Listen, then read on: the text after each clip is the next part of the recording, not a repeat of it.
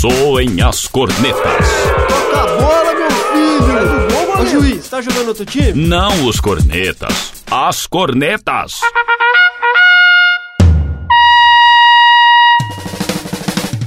Futebol com informação e opinião. É hora de futebol e prosa. Galera, está começando mais um Futebol e Prosa aqui pela nossa rádio online e também na sua página e na rede social. Estamos de volta depois de algum tempinho aí parado, mas sempre presente aí nas redes sociais. Recebo aqui no programa de hoje Frederico Cortez. Seja bem-vindo, Fred. Oi Lucas, tudo bom? Fala João, fala queridos ouvintes. Muito bom estar aqui de volta, uma satisfação enorme poder gravar com vocês. E João Medeiros. Fala galera, após quatro meses de férias estamos de volta.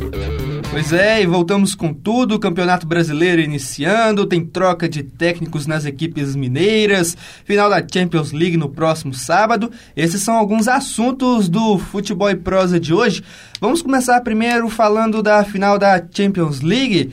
É, Fred, Real Madrid e Atlético de Madrid. O que, que você espera dessa final no próximo sábado? Espero um jogo muito disputado, até porque é a reedição da final de 2014, né, João? A gente estava vendo esse jogo junto. É, não comemorou tanto no final porque a gente achou que era mais justo o Atlético ter ganho, mas no futebol não existe justiça. Então, É, igual eu tava conversando com, com você embaixador, nos últimos dias, pra mim o resultado mais injusto da história do futebol, pelo, pelo que foi no fim 4 a 1 e pelo que foi durante o tempo normal, o Atlético não merecia tomar quatro gols do Real Madrid na prorrogação. Mas eu espero um jogo muito bem jogado, são equipes bem estruturadas, o Atlético melhores que 2014, não é? Sim, não, não sei o Real Madrid se é melhor, mas o, o Atlético de Madrid eu vejo melhor. É um time que respeita muito seu esquema de jogo, não foge dele, Isso. joga contra qualquer equipe da mesma forma e, E eliminou o Bayern e o Barcelona. é, e vai, será um feito gigantesco caso seja campeão, porque se você elimina Barcelona, Bayern de Munique e ganha o título em cima do seu maior rival Real Madrid, é, você eliminou os três melhores times do mundo Isso. nos últimos anos que vem atropelando geral. Você pegar de 2009 pra cá, você tira o Chelsea, só deu o- o- os três, Isso. principalmente Barcelona. Um jogo E- muito na raça também, Com porque certeza. são rivais, são rivais de cidade e Tem, tem, essa aquela história da vingança do Atlético de Madrid, né? Tem história torcedor do. Atlético que deve ter sido muito zoado na época, pela Eu forma imagino. como foi. Imagina o torcedor do Atlético é fanático, Com certeza. não vai deixar de apoiar. E também acho que o Real Madrid não vai faltar com raça. Então a gente vai ver um futebol espanhol bem aguerrido e um jogaço para quem vai poder assistir. No caso eu não vou assistir, mas eu vou estar tentando acompanhar. Tristeza sua. Uma final espanhola, né? Quem que vocês acham que deve levar melhor, Fred e João? Olha, hoje, hoje eu vejo o Atlético de Madrid um time mais compacto, um time Melhor. mais pronto. Tem garra de vencer. É, um time que é aguerrido, joga sempre com garra. Em 2014, eu vi o Real Madrid melhor. E o Real Madrid era uma máquina o time do Real Madrid, o Atlético muito bem é, montado, mais ou menos um esquema muito parecido. Só que a, a, diferente, a diferença em 2014 era, era gigantesca, você olhar no, os times do papel. Embora o Atlético tenha feito uma campanha que surpreendeu a todos, Foi. é, esse ano o time já é mais um time mais forte, um time como vou dizer, um time Mas bem estruturado, é mas um bem time treinado. é um time estruturado, um time que que treina, você vê que é um time que treina muito as situações de jogo e elas se repetem dentro de campo. Isso é fruto de treino. E o Real Madrid, para mim, chegou à final de forma surpreendente, pegou adversários de níveis É, médios. médios nas quartas e nas semis.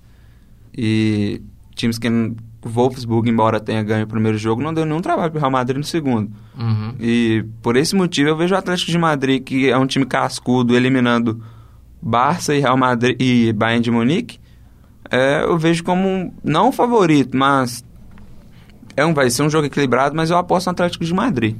Eu vou discordar, eu vou postar no Real Madrid, porque não acho que vai ser um jogo que o, que o Real Madrid vai fazer é, jogar a final da Champions vai ser contra o Atlético de Madrid. De novo, eles vão se doar muito em campo. Claro. E tem um cara que, que desequilibra, né? Tem o Cristiano Ronaldo, que desequilibrou nas últimas, uh, do, últimas duas fases, contra o Wolfsburg e contra o Manchester City. E acho que ele vai desequilibrar de novo e é, o mas Real vai ser campeão. Se você olhar os confrontos deste ano, o Cristiano Ronaldo não foi muito bem contra o Atlético. Mesmo assim, eu mantenho minha aposta. Vamos ver quem vai acertar. Bom, então que vença o melhor no próximo sábado. Agora vamos falar dos times mineiros. Cruzeiro, Atlético fizeram troca-troca de técnicos assim. Atlético, quem recebeu ele de volta, quem voltou pro Atlético, na verdade. Quem foi aí, Fred? Foi o Marcelo Oliveira, né? Os dois, os dois times até combinaram junto para contratar junto. Mas a, o, a história que rola nos bastidores é que o, o Cruzeiro foi atrás do Marcelo, mas ele já estava acertado com o Atlético. Então, o bom filho a casa torna. Atlético, o Marcelo Oliveira está de volta no Atlético. É, isso eu acredito que os dois, que o Marcelo já estava acertado com o Atlético, porque no momento que o Cruzeiro procurou o, Marcelo Oliveira, uhum. o Aguirre estava sendo muito criticado, estava em, tava embaixo com a torcida e desde o do início do seu trabalho. Para mim, o Atlético fez, foi uma boa para o Atlético se livrar do Aguirre é, para mim, já cansei de falar com, com a equipe, é um Celso Rotti que habla é. e o time não tinha compactação, não era um time estruturado, um time um time que dependia muito de bola aérea. O Atlético às vezes saía atrás do placar para criar oportunidades, era ia pro abafa, mas só mandando Isso. bola na área, mas o time não conseguia criar situações trabalhando a bola. Para mim, um time extremamente covarde o Atlético. Eu acho que o Agui foi demitido injustamente porque nenhum treinador deve ser demitido com, com quatro meses de trabalho. Não dá para ele provar o seu valor. Mas dizem que foi o Aguirre que pediu demissão, Isso, né? Um dia antes Aguirre. do jogo. O que eu não acredito também. Para mim ficou muito tem, tem ensaiadinho aqui. Ou seja, aquilo. a eliminação do Atlético da Libertadores foi a gota d'água. Foi a gota d'água e parecia que ele, igual você falou, ele já não estava mais querendo treinar o time. De qualquer forma, acho que ele teve muito pouco tempo para trabalhar. O Marcelo vem e vai pegar um Atlético muito forte, que tem um elenco muito forte, que briga por título é, brasileiro, tem a Copa do Brasil ainda. Eu acredito que ele vai é, fazer esse time jogar porque o Atlético tem muito potencial e veremos ao longo da temporada. Bom, e o Marcelo Oliveira chegou no final de semana, já enfrentou o Xará Paranaense, né? Ficou empatado Isso. ali o resultado. O que, vocês esperam assim do Marcelo Oliveira ao longo desse Campeonato Brasileiro? Olha, o Marcelo, eu eu tenho uma opinião um pouco diferenciada sobre o Marcelo Oliveira. É um treinador multicampeão, um treinador que preza Qual por time? equipes. Qual time? Pelo Cruzeiro.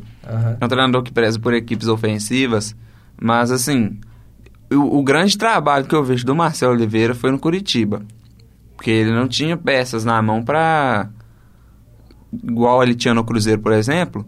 Aquele time do Cruzeiro era campeoníssimo, era um timaço, era uma máquina. No Curitiba ele já não tinha, não tinha o mesmo, o mesmo, as mesmas peças para treinar.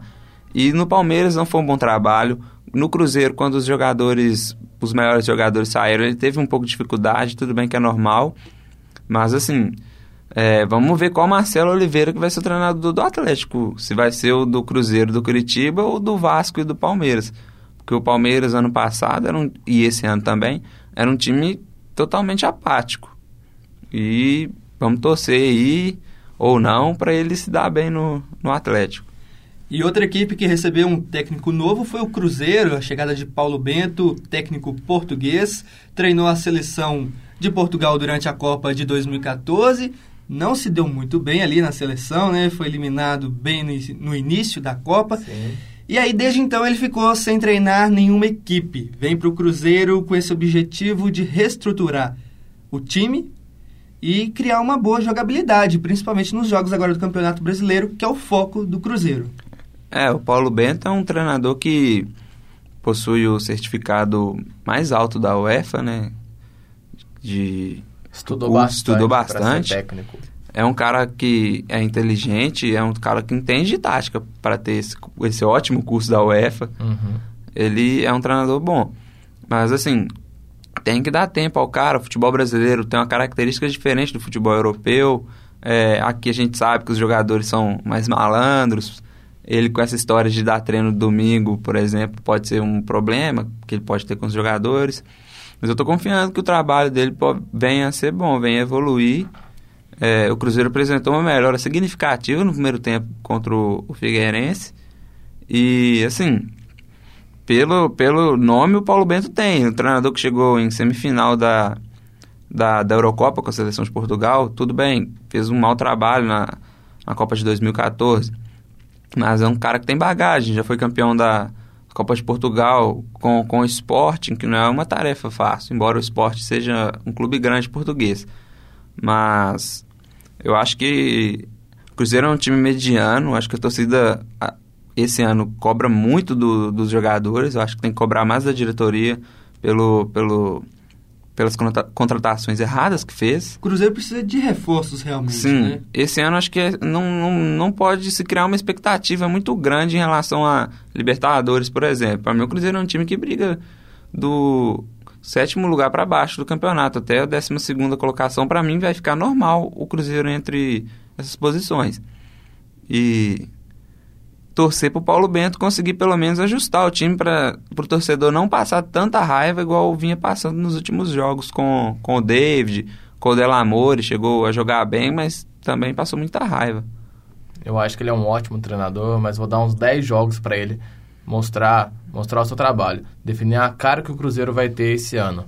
Então, é muito pouco tempo indo para a gente avaliar, como eu te falei, avalie mais pelo histórico dele. O Cruzeiro também não tem um time, um elenco de primeiro é de top 1, é top top Libertadores. O Cruzeiro é um, é um, um time mediano, é um elenco Sim. mediano. Vai vai vai ter que trabalhar com o que tem esse ano porque não não virão mais reforços. A diretoria ela fez o esforço que tinha que fazer trazendo um treinador de elite.